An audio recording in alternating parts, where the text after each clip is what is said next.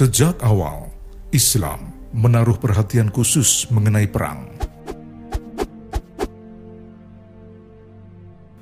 Bahkan Nabi Muhammad SAW pernah meminta agar para anak laki-laki diajari berenang, gulat, berkuda, dan memanah.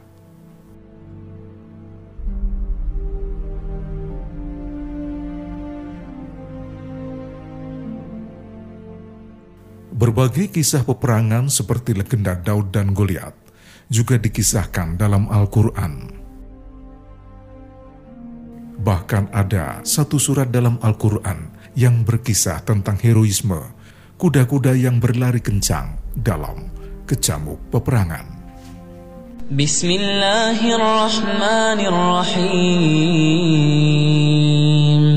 والعاديات ضبحا فالموريات قدحا فالمغيرات صبحا فأثرن به نقعا فوسطن به جمعا Dengan nama Allah yang Maha Pengasih, Maha Penyayang, demi kuda perang yang berlari kencang terengah-engah dan kuda yang memercikkan bunga api dengan pukulan kuku kakinya dan kuda yang menyerang dengan tiba-tiba pada waktu pagi, sehingga menerbangkan debu, lalu menyerbu ke tengah-tengah kumpulan musuh.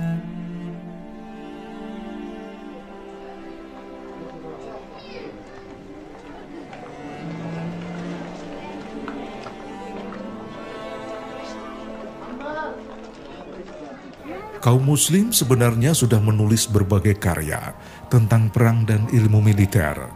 Di antaranya buku tentang jihad dan pengenalan terhadap seluk-beluk kuda, panah, dan taktik militer.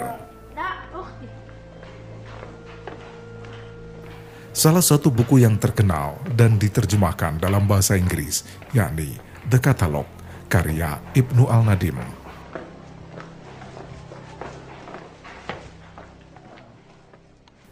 Dalam kitabnya, Ibnu Al-Nadim menulis berbagai kategori tentang cara menunggang kuda, memakai senjata, menyusun pasukan, cara berperang, dan menggunakan persenjataan yang saat itu telah dipakai oleh semua bangsa.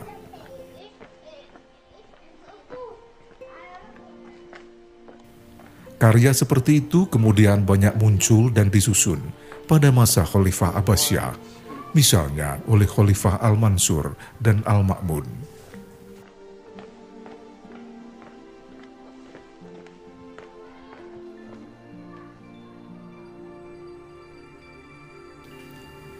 Pada periode kekuasaan Khalifah Al-Mamluk, produksi buku-buku militer berkembang sangat pesat. Minat para penulis semakin terpacu karena ingin mempersembahkan karya pada para sultan. تنزيلا ممن خلق الأرض والسماوات العلى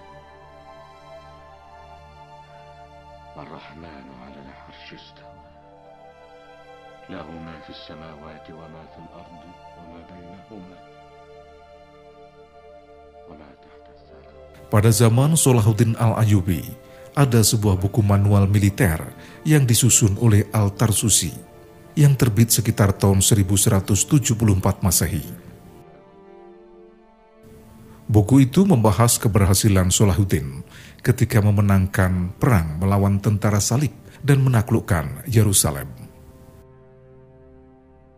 Buku itu ditulis dengan bahasa Arab meski penulisnya adalah orang Armenia. Manual yang ditulisnya selain berisi tentang penggunaan panah, juga membahas mesin-mesin perang seperti pelempar batu, alat pendobrak, menara-menara pengintai, penempatan pasukan di medan perang, dan cara membuat baju besi. Buku itu semakin berharga karena dilengkapi dengan keterangan dan cara berbagai senjata perang difungsikan.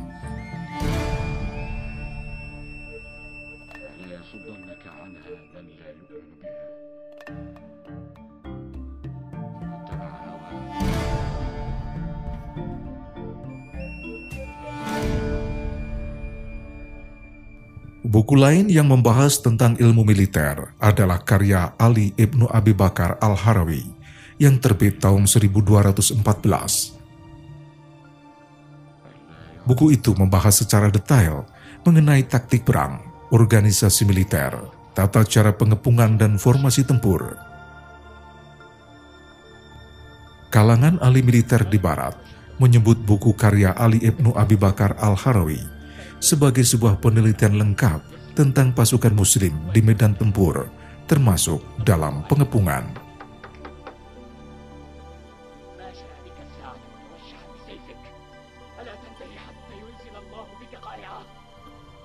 Personel militer pada zaman kekhalifahan Mamluk juga banyak menghasilkan karya tentang ilmu militer, khususnya keahlian menunggang kuda. Banyak buku yang membahas bagaimana cara seorang calon kesatria berlatih berperang, cara menggunakan senjata, dan bagaimana mengatur pasukan kavaleri.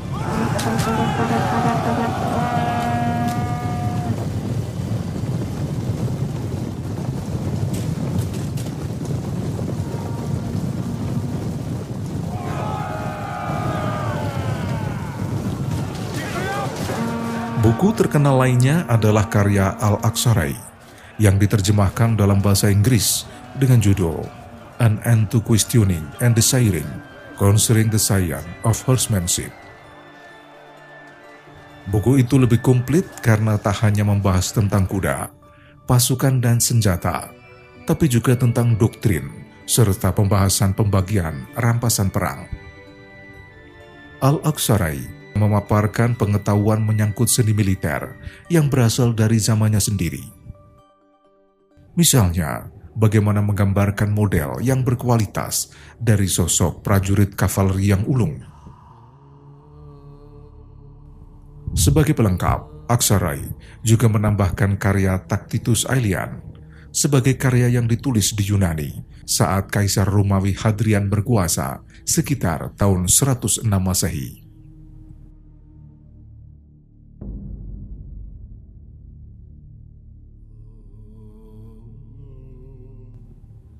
Buku ilmu militer praktis juga dibuat oleh Nizam al-Mulk yang dipersembahkan untuk Sultan Seljuk, Malikiyah. Di dalamnya membahas mata-mata, kurir, komposisi etnik dalam pasukan, sandra, persiapan senjata, dan peralatan untuk berperang. Buku lain yang tak kalah penting adalah Wisdom of Royal Glory atau kebijakan dari kemegahan yang agung karya Yusuf Kayas Hajib yang ditulis tahun 1069 di Kasgar, Asia Tengah.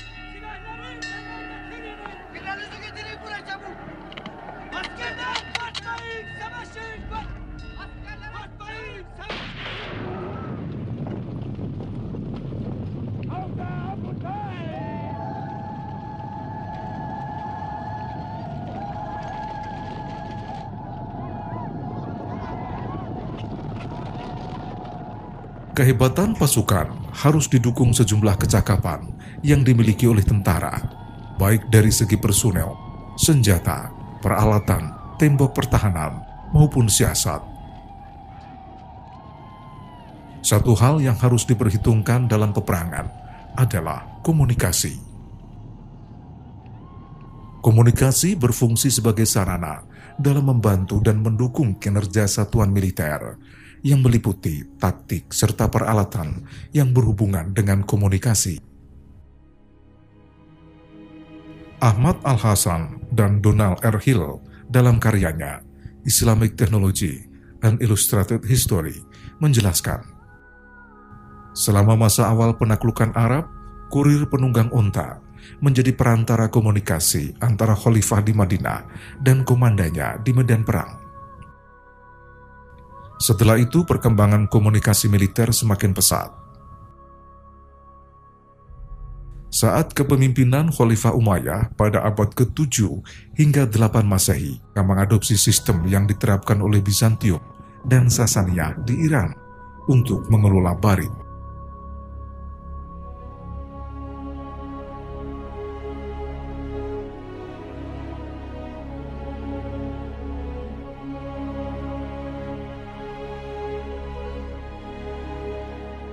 Sejak saat itu, Barit digunakan sebagai tempat pengiriman semua jenis informasi, baik sipil maupun militer. Barit mencapai tingkat efisiensi tinggi pada masa Khalifah Abbasiyah di Baghdad. Bahkan saat itu telah dibentuk Departemen Pemerintahan yang khusus bertanggung jawab atas pelayanan pos. Tempat pemberhentian perjalanan pos atau markas dibangun di sepanjang jalan-jalan utama yang jumlahnya mencapai 430 di seluruh wilayah kerajaan. Sejarawan Ahmad Al-Hasan dan Donald R. Hill memaparkan, di Iran para kurir perantara komunikasi biasanya menunggang bagal, sedangkan di tempat lain menggunakan kuda atau unta. Komunikasi militer semakin diperlukan, bahkan pada abad ke-10 Masehi Buwaiyah melibatkan pelari sebagai penyampai pesan. Mereka dipercaya menyampaikan pesan-pesan rahasia, sedangkan pesan penting menggunakan merpati pos.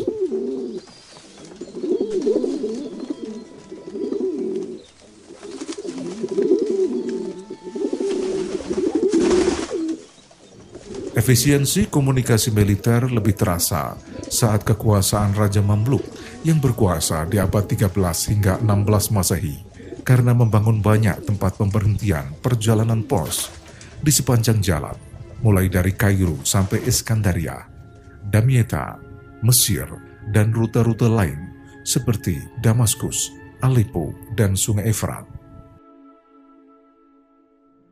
Layanan pos di era kerajaan Islam tak hanya sekedar sebagai pengantar pesan. Dinasti Mamluk yang berkuasa di Mesir juga menjadikan pos sebagai alat pertahanan. Untuk mencegah invasi tentara Mongol, para insinyur Mamluk membangun menara pengawas di sepanjang rute pos antara Irak hingga Mesir. Di menara pengawas terdapat para penjaga yang bertugas 24 jam dan menyiapkan tanda bahaya.